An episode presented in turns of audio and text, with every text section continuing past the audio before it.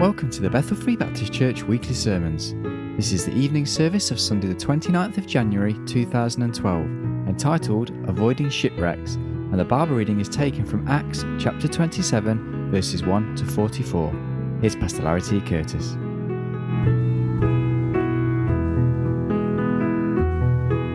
I'd like to be opening your Bibles this evening to the book of Acts. We'll be taking our reading from uh, next to the last chapter, chapter 27 of the uh, book of Acts. And let me just say, while you're turning there, I guess that uh, part of what took me to this passage, of course, there are several other passages in Scripture, but if you've been alive and breathing, if you've had any kind of media on in the last uh, a couple of weeks, then uh, it's been kind of hard to miss all that has been taking place uh, with the Costa Concordia uh, and the shipwreck that uh, uh, there, which again, of course, at at this point, I think the last I heard yesterday was the count was up to something like 17 bodies, and still a number that that were missing. Uh, but uh, that was sort of the uh, the thought with all of that that uh, uh, took me to this passage because you know we think of physical shipwrecks, but I guess one thing that uh, through the years of becoming an older, more mature man, um, I've met a lot of shipwrecked people that maybe we're not physically shipwrecked on the ocean, but we're spiritually shipwrecked. And, uh, and I think there's some great truths here that can hopefully uh, be a blessing to us this evening. Let me invite you to, uh, to stand to honor the reading of God's Word, and we'll begin reading in Acts chapter uh, 27 and uh, beginning in verse 1. And when it was determined that we should sail into Italy, they delivered Paul and certain other prisoners unto one named Julius a centurion of Augustus's band. Entering into a ship of Adramyttium, we launched, meaning to sail by the coast of Asia, one Aristarchus, a Macedonian of Thessalonica, being with us. The next day we touched at Sidon, and Julius courteously entreated Paul and gave him liberty to go into his friends to refresh himself. When he had launched from thence, we sailed under Cyprus because the winds were contrary. When we had sailed over the sea of Cilicia and Pamphylia, we came to Myra, a city of Lycia. There the centurion found a ship of Alexandria sailing into Italy, and he put us therein. When he had sailed slowly many days and Scarce were come over against Cretius, the wind not suffering us, we sailed under Crete over against Salmon. Hardly passing it, came into a place which is called the Fair Havens, nigh whereunto was the city of Lasea. Now, when much time was spent, and when sailing was now dangerous because the fast was now already past, Paul admonished them and said unto them, Sirs, I perceive that this voyage will be with hurt and much danger, not only of the lading and ship, but also of our lives. Nevertheless, the centurion believed the master and the owner of the ship more than those things which were spoken by Paul. Because the haven was not commodious to winter in, the more part advised to depart thence also, if by any means they might attain to Phoenicia, and there to winter, which is an haven of Crete, and lieth toward the south, west, and northwest. The south wind blew softly, supposing that they had obtained their purpose, loosing thence they sailed close by Crete. No, not long after, there arose against it a tempestuous wind called Euroclydon. When the ship was caught and could not bear up into the wind, we let her drive. Running under a certain island, which is called Clauda, we had much work to come by the boat, which when they had taken up, they used helps, undergirding the ship, and fearing lest they should fall into the quicksands, strake sail, and so were driven. We being exceedingly tossed without, I mean, being tossed with a tempest, the next day they lightened the ship. The third day we cast out with our own hands the tackling of the ship, when neither sun nor stars in many days appeared and no small tempest lay on us, all hope that we should be saved was then taken away. But after long abstinence, Paul stood forth in the midst of them and said, Sirs, ye should have hearkened unto me, and not have loosed from Crete, and to have gained this harm and loss. Now I exhort you to be of good cheer, for there shall be no loss of any man's life among you, but of the ship. For there stood by me this night the angel of God, whose I am and whom I serve, saying, Fear not, Paul, thou must be brought before Caesar, and lo, God hath given thee all them that sail with thee. Wherefore, sirs, be of good cheer, for I believe God that it shall be even as it was told me. Howbeit, we must be cast upon a certain island but when the fourteenth night was come, as we were driven up and down in Adria, about midnight, the shipmen deemed that they drew near to some country. Sounded, found it 20 fathoms, and when they had gone a little farther, they sounded again and found it 15 fathoms. Then, fearing lest we should have fallen upon rocks, they cast four anchors out of the stern and wished for the day. And as the shipmen were about to flee out of the ship, when they had let down the boat into the sea under color as though they would have cast anchors out of the foreship, Paul said to the centurion and to the soldiers, Except these abide in the ship, ye cannot be saved. Then the soldiers cut off the ropes of the boat and let her fall off. While the day was coming on, Paul besought them all to take meat, saying, This day is the fourteenth day that ye have tarried and continued fasting, having taken nothing. Wherefore I pray you to take some meat. For this is for your health, for there shall not an hair fall from the head of any of you. When he had thus spoken, he took bread and gave thanks to God in presence of them all. And when he had broken it, he began to eat. Then were they all of good cheer and they also took some meat. We were in all in the ship 200, pardon me, 200, three score, and 16 souls. When they had eaten enough, they lightened the ship and cast out the wheat into the sea. When it was day, they knew not the land, but they discovered a certain creek with a shore, into the which they were minded, if it were possible, to thrust in the ship. When they had taken up the anchors, they committed themselves unto the sea and loosed the rudder bands and hoist up the mainsail to the wind and made toward shore. Falling into a place where two seas met, they ran the ship aground. The forepart stuck fast and remained unmovable, but the hinder part was broken with the violence of the waves. The soldiers' counsel was to kill the prisoners, lest any of them should swim out and escape. But the centurion, willing to save Paul, kept them from their purpose, commanded that they which could swim should cast themselves first into the sea and get to land, and the rest, some on boards, some on broken pieces of the ship.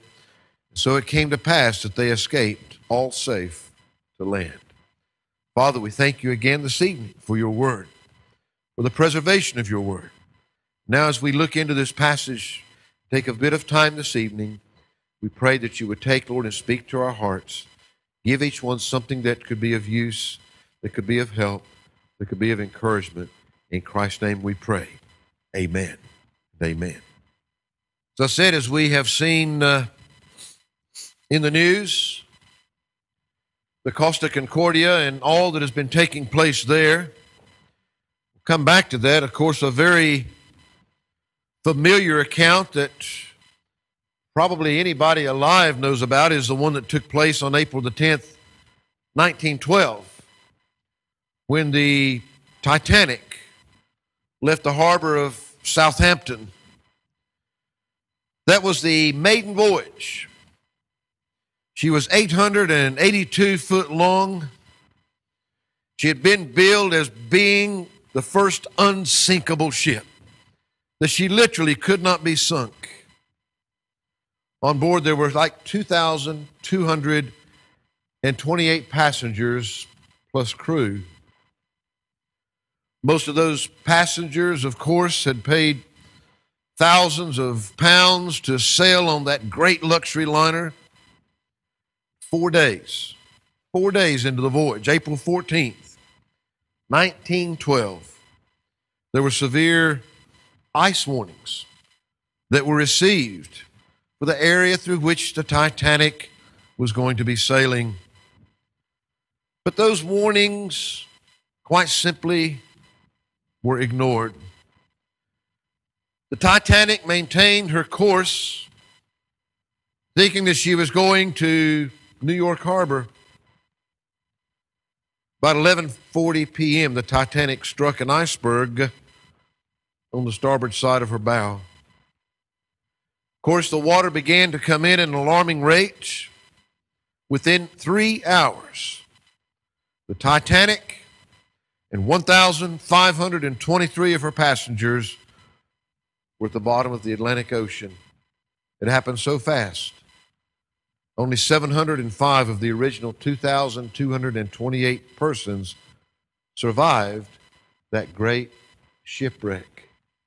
Everybody thought they were so safe and so secure. Everybody thought that that ship was the epitome of safety and that there was no harm that could possibly come. You know, since that date in history, a lot of people have tried to figure out what happened. What happened to that great ship that brought about its demise? This ship that everybody thought was unsinkable. And of course, as people search and as people ask, as people try to come up with answers, most people would end up agreeing that the tragedy was actually a mixture of a lot of different things, but it included negligence, apathy, greed, pride, a lot of those human things, incompetence for sure. In other words, that tragedy could probably have been avoided if everybody had taken the proper steps that they were supposed to. If everybody had done what they should have been doing, then that shipwreck most likely would have been avoided. But those steps weren't taken. And there was a tragedy that took place that cost many people their lives that night. And of course, the Titanic is just one, probably the most famous of many, many shipwrecks. And I guess I was thinking that though that the Costa Concordia was very close to shore, was in very shallow water, and therefore the loss of life has been far less. Most of the people got to safety off of that. But you know, the same token, that doesn't do any good to those 17 and still counting souls that went into eternity because of that shipwreck. And the reality is that if you're one of the families of one of those members, then the truth is it was a terrible, terrible tragedy. We read about this shipwreck here that is recorded for us in Scripture. The Apostle Paul himself later spoke of his experience of being shipwrecked. And he used that illustration as he was writing to young Timothy. In 1 Timothy chapter 1, as he began that, that letter to, to Timothy there, Notice what he said in, uh, in verse 19. He said, holding faith and a good conscience, which some have put away concerning faith, have made shipwreck. He's speaking here spiritually of people's faith, that there are those that have become shipwrecked spiritually. And I think one of the day, things that, that, that is heartbreaking to me, and, and I'm sure that if you've been a Christian for very long, that you know people that maybe had a special place in your heart. You know people that, by all appearances, had a strong faith. People that had a great testimony. People that had an impact on your life and other lives around you. And yet, maybe some of those same people today, you look at them, and folks, quite honestly, they've become shipwrecked.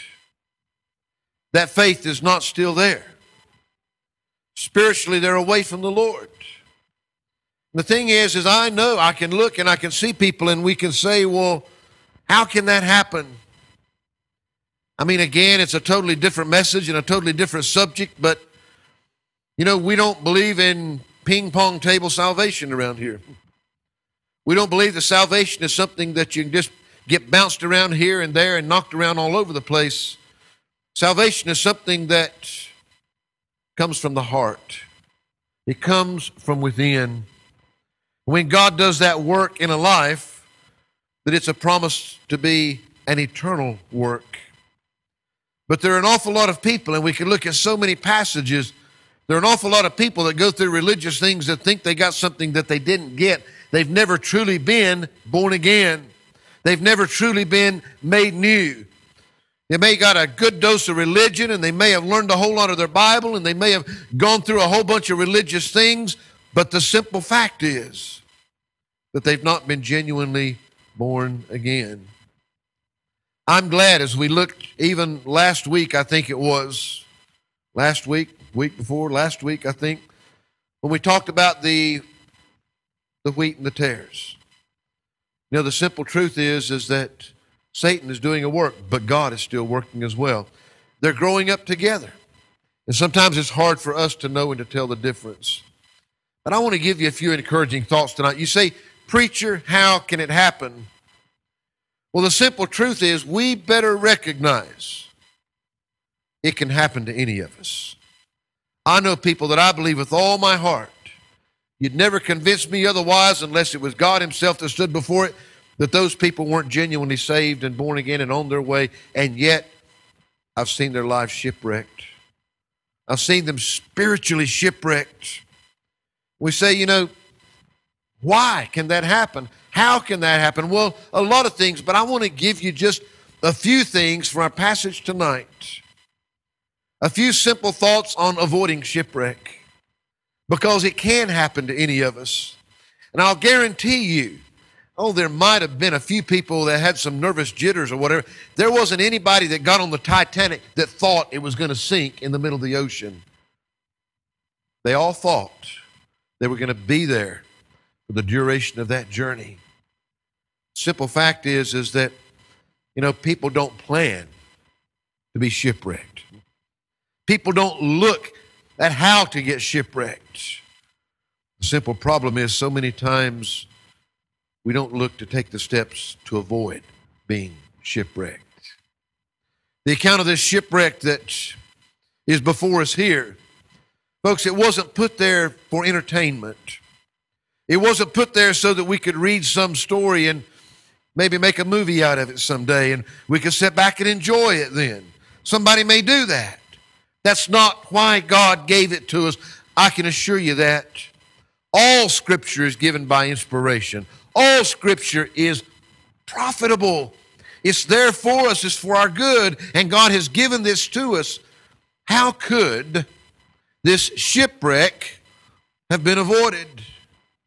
Well, I can tell you this just like the Titanic, just like the, the Costa what was it? I've forgotten already. The simple truth is, is that those accidents taken, take, took place because some bad decisions were made. Some bad decisions were made. That if those decisions had been different, the Titanic may never have gone to the bottom. It may have made its journey across. And the Costa Concordia may never have been laying down there off the coast of Italy on its side because of a bad decision of a captain to go off course. You see, we don't want to plan how to shipwreck this evening.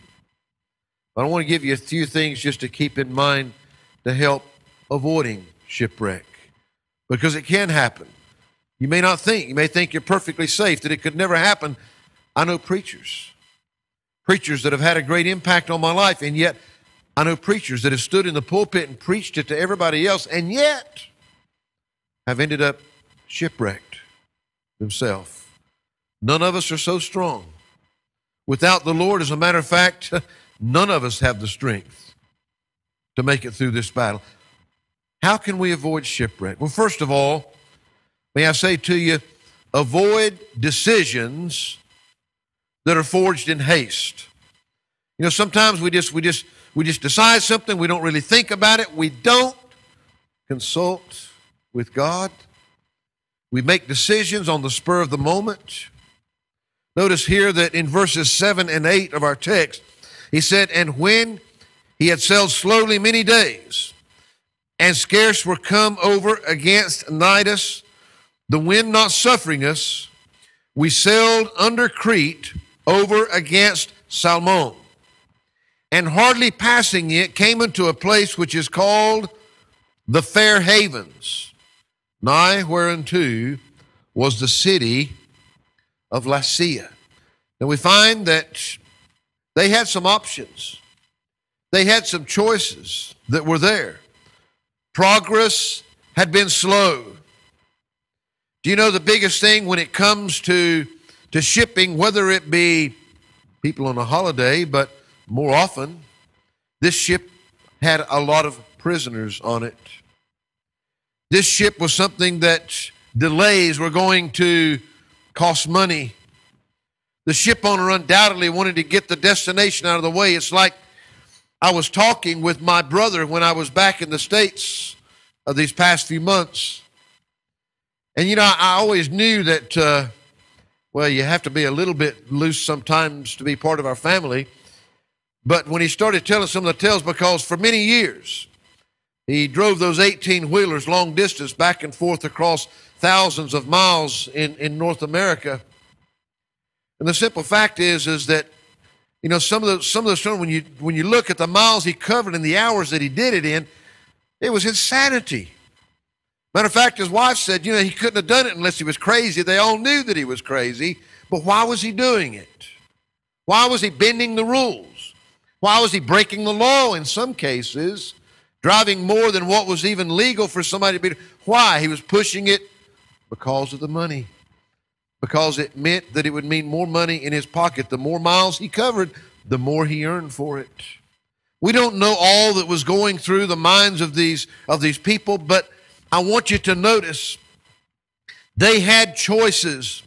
They didn't have to just make a decision right then and do it. They had some choices before them with a favorable whim that distance between Myra and what's called here Cnidus should have been covered in one day's journey. But the question was this Should they put into Cnidus, where they had the opportunity, the choice to do that, and they could wait for better weather, or should they take a risk and sail on? What were the chances? Could they make it? Probably. They felt like they could. They didn't plan. If they had known they were going to be shipwrecked, I can assure you a different decision would have been made here. But they had the choices. They chose to sail on. Why? Because the captain of the ship, he wanted to get to his destination with his cargo. The centurion was anxious to deliver his prisoners impatience. Impatience. Have you ever become impatient over something? and just made a decision because you were just so impatient that you had to do something now. Well, notice what the Bible tells us. In Proverbs 14 29, it says, He that is hasty of spirit exalteth folly. if we're hasty of spirit, if we are impatient, then the Bible says what we're really exalting is folly or foolishness. Proverbs 19:2 He that hasteth with his feet sinneth. Sinneth. Bible calls impatience a sin. We get in too big of a haste when we're doing things without without thinking. You see, one writer said haste makes waste. One country preacher said, The hurrier I go, the behinder I get.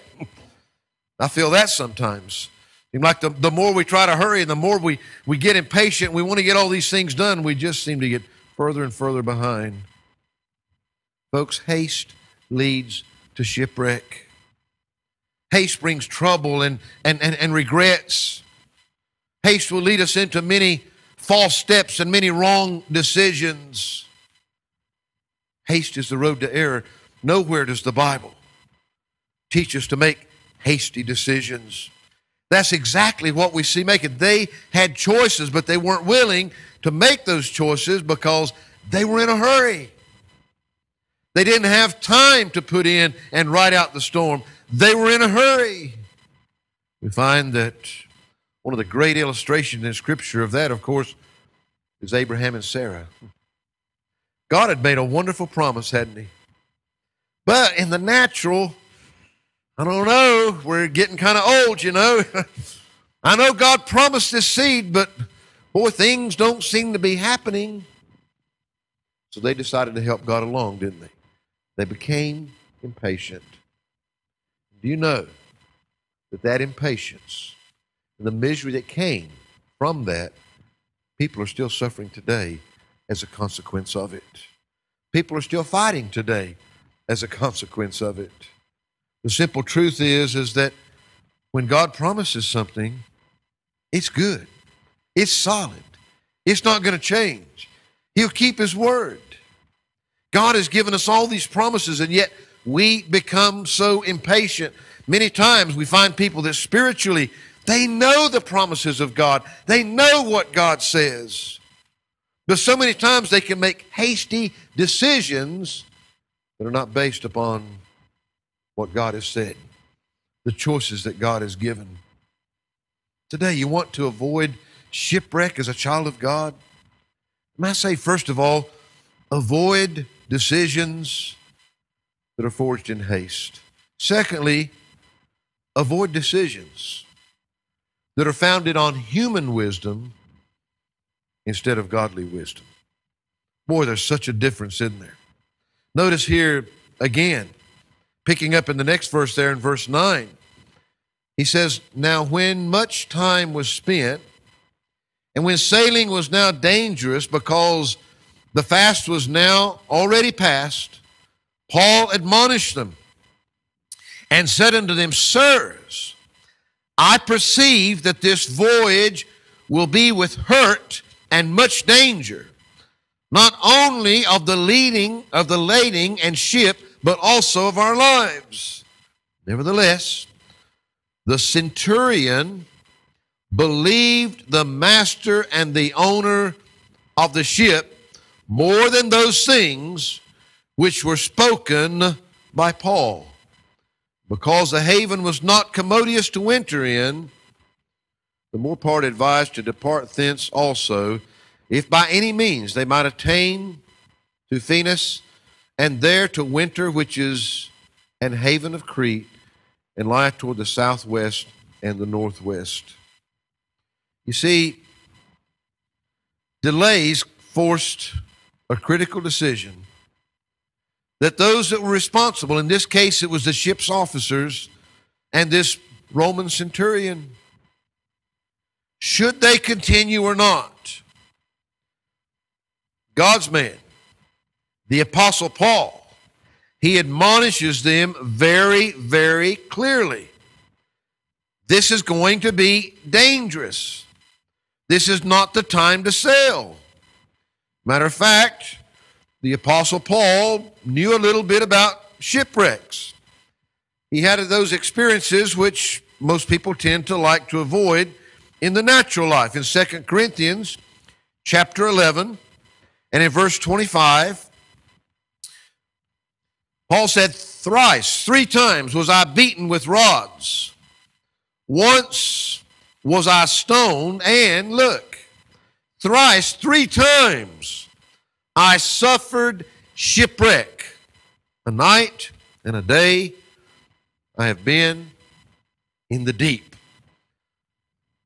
I don't know about you. I don't really like the idea of spending a day and a night in the ocean, in the deep.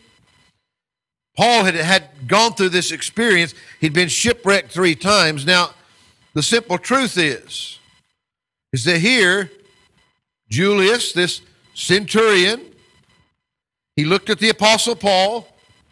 He was God's apostle, he was God's missionary, a prisoner. A prisoner on his way to Rome. He underestimated him. Why? He's just a prisoner, wasn't he? He wasn't anybody important. He looked at the ship's captain. Now he had some position. I mean, this guy owns a ship. He's a he's a successful businessman.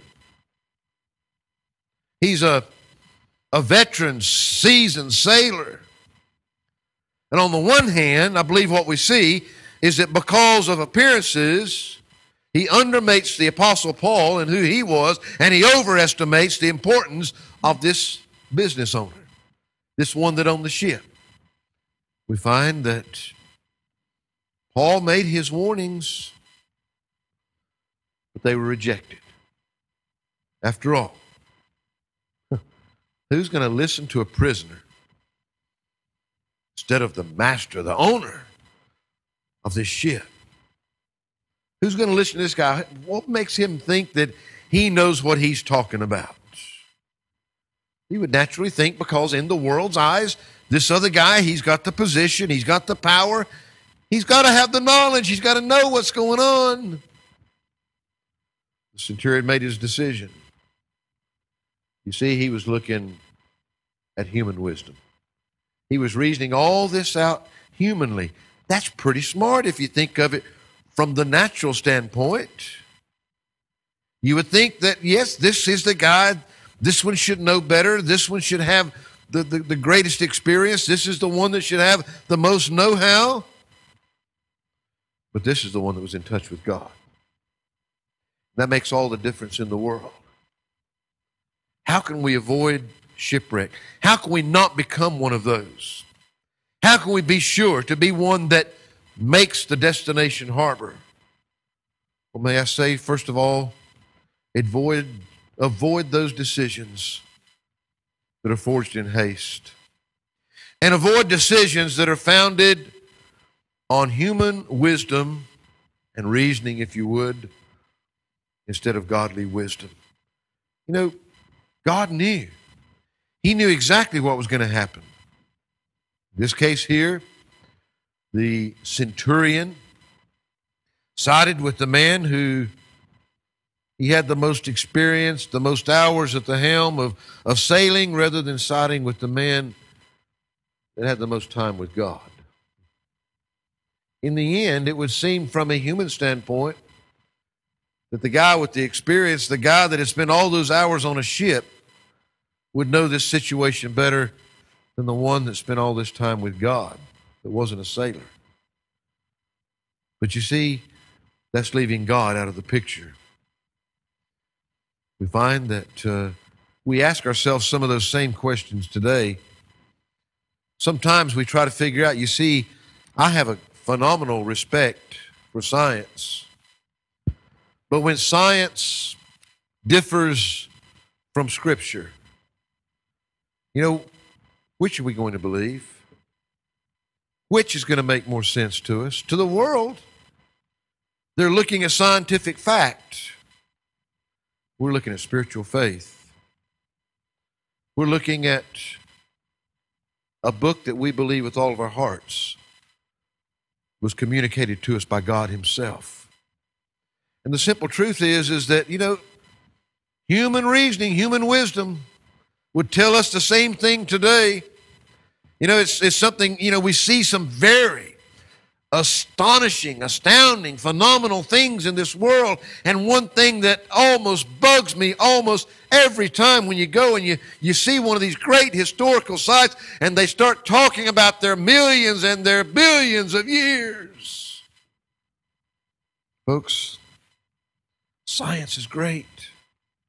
But to truly understand and get the right answers, you can't take God out of the equation we look around us so many times. You know, who are we going to place the most confidence in? The counsel of the psychologist or the counsel of the preacher that's using the Word of God? The psychologist that takes all these books that have been written by all of these people about the brain and the workings of man and what man does. And folks, I'm not underselling. There's people, they need help. And some of those are physical things. But all the physical in the world won't help the spiritual. I read the story of a woman that had gone to her pastor for marital counseling. The comment was made when she was asking for this counseling Pastor, we already know what the Bible says. We need professional help now. And isn't that so many times the way that we approach? We know what God said, but we need worldly counsel. We need worldly wisdom in order to work this thing out. You want to avoid being shipwrecked? Don't make your decisions based upon worldly wisdom, founded upon that, rather than upon spiritual wisdom, godly wisdom that comes from God. Don't misunderstand what I'm saying, too. Just because somebody claims to be a Christian or a preacher or whatever it might be that they've got God's wisdom on their side, everybody that claims that is not true. You need to be grounded in the Word, and you need to know the difference when you can trust somebody and when you can't. But I'm saying, don't feel like you got to have the world's wisdom. The Bible goes through all these things, and not, it's not just this. I mean, in, in actual fact, as brothers and sisters in Christ, we ought, the world's not the one that ought to be imparting their wisdom to us, even when it comes to legal matters. We shouldn't be taking our brothers down to the courthouse and letting non Christians decide what's right between two Christians. We get all out of balance because of worldly wisdom and acceptance you want to avoid shipwreck? Well, I can't promise you because it can happen to any of us. But I'm telling you, there's some things you can avoid making decisions that are forged in haste. The Bible warns us against that. You can avoid decisions that are founded on human wisdom rather than godly wisdom. You can avoid decisions that are focused on comfort and convenience. The easy route, the most comfortable, right? Don't isn't it nice to do things sometimes that that just feels comfortable? Does everything have to be hard? Does everything have to be uncomfortable? Sometimes we may ask ourselves those things. You see, here it says in verse 12, and because the haven was not commodious to winter in, because it wasn't commodious to winter in, they advised to depart and go somewhere else. Why? Well, apparently, this harbor presented some problems. And if they were going to have to stay up there and wait out this storm, maybe the winter, well, this word, if it says it wasn't commodious enough, what's it saying? Well, simple, in simple terms, it's just saying that it wasn't big enough. it wasn't large enough to meet their needs. Now, I started trying to figure that out. Well, now, you know, they were on one ship. This this was a city harbor. What could have been the problem with, with, with, with the size in that way? They were there. It wasn't that their ship was so big it wouldn't fit in the harbor, but yet their excuse was that it was not commodious. It wasn't grand enough. It wasn't large enough. You see, I'm not so sure that that really had anything to do with the size versus protection because what you want in the harbor is protection for the ship. But I do think this it's most likely more to do with the fact that being smaller, if it was a smaller harbor and a smaller place, it's not going to provide all the things that some harbors would. It's not going to have all the entertainment. It's not going to have all the supplies, maybe a lot of those little things from back home that you like, that they're just not going to have those things because it's not a big, grand place. You see, in fact, I'm thinking that probably the Fair Havens wasn't quite grand enough to accommodate all their desires of their comfort zone. To stay there would mean that those sailors would probably have to back off on some of the entertainment and, and some of the taverns and some of the amusement and the entertainment and all these things that in Phoenice they could have those things. They decided. They decided to sail onward. And I'm saying, according to what it looks like here, I believe that it was based upon their comfort and their conveniences because they were wanting a bigger port that had more to offer. There would have been some temporary inconveniences had they stayed here. Well, folks, I just want to remind you, and I'm sure you have found this out already, that when you're living by faith, when you're living by faith, you're going to have to make some decisions sometimes that are not comfortable and you're going to have to make some decisions sometimes that are not convenient. There's going to be other choices that you can make that could offer you more, that could offer you more of the world, that would be grander, that would be bigger. But we need to avoid making decisions based upon the fact of the things that cater to our flesh rather than spiritual. So many times, so many times, God is right down the totem pole of all those important things. We make big decisions in life a lot of times that are going to affect us, that are going to affect our families. So many times we're looking at the things that are convenient and comfortable for the flesh. And I believe that's what they were looking for here. Had they been willing to make that choice, to listen to God's wisdom and to stay in this place that maybe wasn't quite as comfortable, quite as convenient, didn't have all the grand things that the other one would have, they could have avoided that shipwreck that they were in. I'll tell you something else. It's also there in verse 12. He says here, after he talks about that the haven was not commodious to winter in, the more part What's that? That's what we call the majority. the biggest part of them. The biggest number of them. The more part advised to depart thence also. Simple truth is, is that you need to avoid decisions that are formulated on the majority's voice or the majority vote. I tried to decide which would be the best word to use there. It don't really matter. Avoid decisions that are formulated on what the majority thinks rather than what God thinks.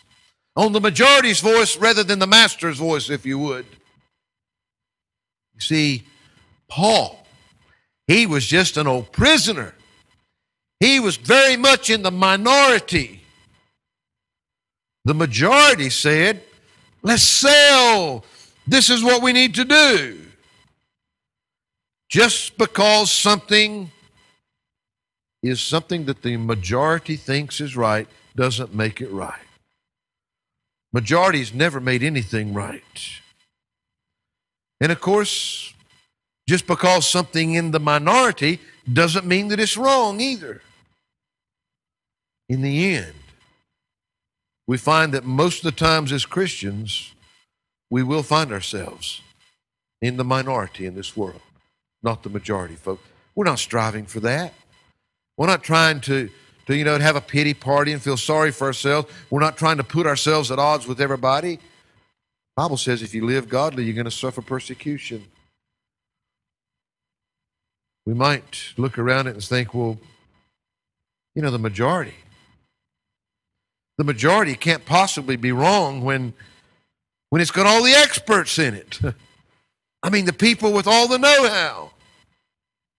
The majority of this world is for sin and not for sanctification. Brother Glenn, we were talking there before the service started. And I'm not going to chase a hobby horse. I'm not going to get off on a tangent. But let me just say this clearly and simply, speaking the truth in love. The world gradually and gradually more around us all the time. The world wants us to accept sin, not as sin, but as just alternatives. We happen to be speaking about homosexuality. I'll tell you, folks, a homosexual is welcome to walk through the doors of that church anytime that they want to and be treated with the same love and respect as anybody else, but I'm not going to condone their sex life. Their, their, their style of living is just an alternative when the Bible says it's sin. They need to be saved, they need to turn from that. The simple truth is, it's sin like any other sin. We can't condone it say it's okay to hang on to that. We could go through the list. I know that a lot of people out there want us to think that, you know, that, that abortion is just, it's just a choice that everybody ought to have. I don't believe we'll ever know the blessings of the Lord when we're saying that it's legal, that it's okay, that it's an all right choice to make to murder babies while they're still in the womb. That doesn't mean that we're out to hurt those that are. We want to love those. We want them to understand, and God's forgiveness is there for them. But we don't condone it and pretend to say that it's okay. We face the problems, we deal with the problems. The problem is today is that so many times, because everybody else thinks it's okay, we need to recognize you know what? We're going to be influenced by people, by things. From me say before, you know, when, when I was growing up, I was I was considered a city boy because we lived in a big city of about 30,000 people. but the truth is, I knew a lot of people that lived on farms. So I was very familiar with farm animals, and, and even as a youngster, you know, going out there and, and trying to help my uncle milk those cows and, and, and, and to, to shear those sheep and all these different things. And, you know, one of the things that, you know, that I used to hate to be around the most, though, was the hog pens. Man, did they stink, and man, were they messy. And those hogs loved it. Simple truth is, though, you're not going to get out there. Now, when, when, when we left here yesterday, Andy, after the workday, I, I got in the car and the windows were up, and I smelled myself because of all that garbage that we've been loading up out there and, and making a couple trips off to the tip and all that stuff. And you know what? I was around it so much that I'd begun to smell like it. And I looked and I had, you know, gunk all over me and everything. And it was all off that rubbish, that trash. You know, you play with it, you're going to get it on you. You play with fire, you're going to get burned. You wall in the mud, some of it's going to stick. We live in a world that is sinful. We need to recognize it can have its influences, but we shouldn't try to let it have its influences. We need to try to back away. We need to try to avoid those things. We need to be influenced by the Word of God, not softening what we are and who we are and what we do because the world says it's okay. You see, here, the Bible said that the more part, the big part, the majority part of all of them said, yeah, that's the right thing to do. We need to sell. We need to, we need to go on. We're not going to, hang around here. Truth is, is that uh, the majority of this world, we looked some time back at Matthew chapter 7.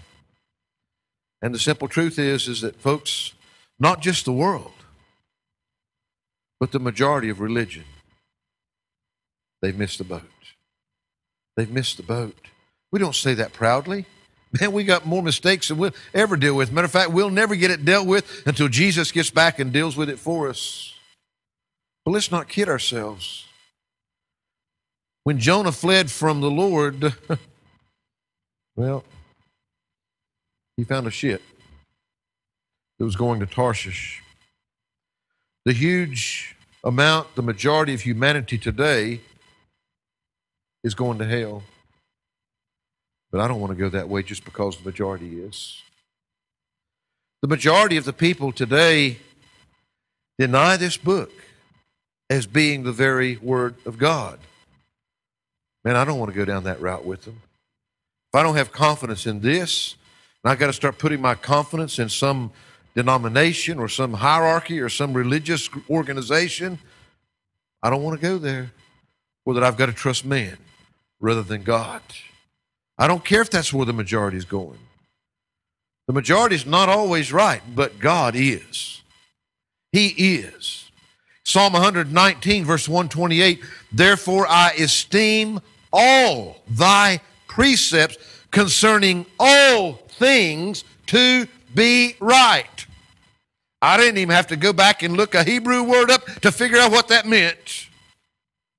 I esteem all thy precepts, all things to be right.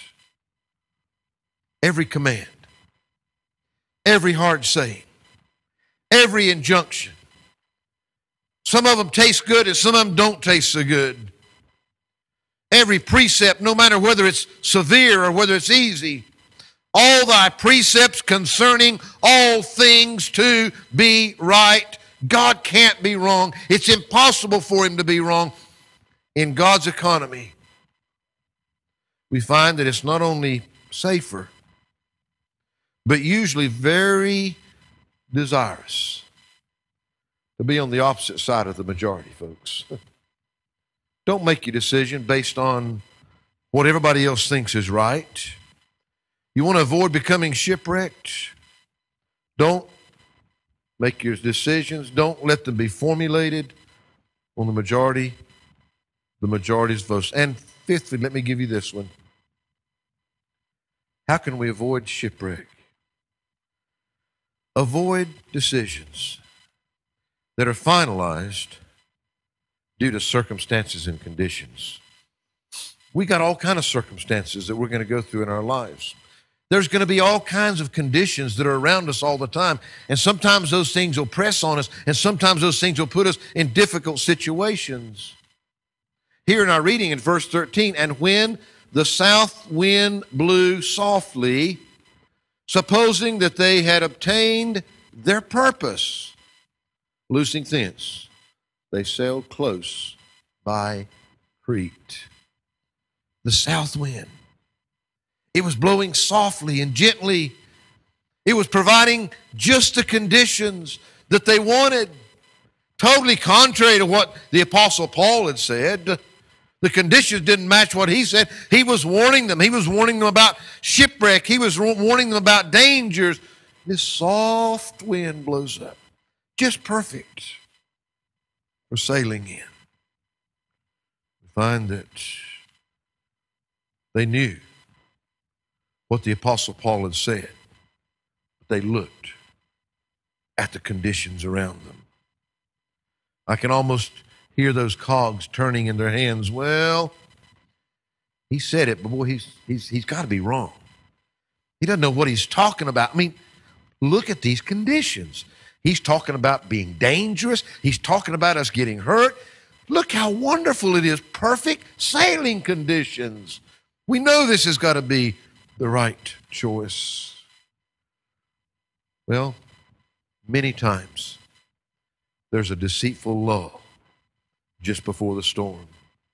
I can remember as a youngster in Miami, Florida, being in a what I you know I, I couldn't even imagine what it was like for a for a five year old kid with this big hurricane blowing through. And it just happened that the eye came right across. And you know, the storm was there and then it was gone. And it was one of the most peaceful quiets you've ever seen or heard. But that was just the eye. That was the lull before the other half came through. Very deceiving. You think it's all past. You think it's all gone. In this case, this was the lull before the storm. They thought that everything was perfect. This was the prelude to the completely unexpected. This was what they thought it was going to help them reach their goal. In the end, it would cost them everything. You see, folks, listen smooth sailing.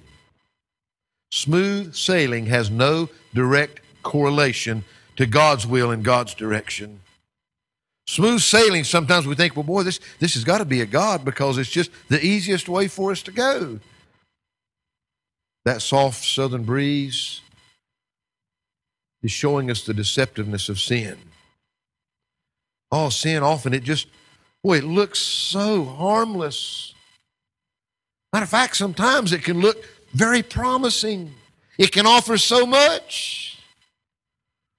It could bring us pleasure. It could bring us gain. It can make life easier. Just this wrong choice or that wrong choice, making this decision, going this way, or turning our eye from that way. Let's not allow our final choices to come because of the circumstances and conditions around us. A sense of security can be a very deceptive thing and completely false.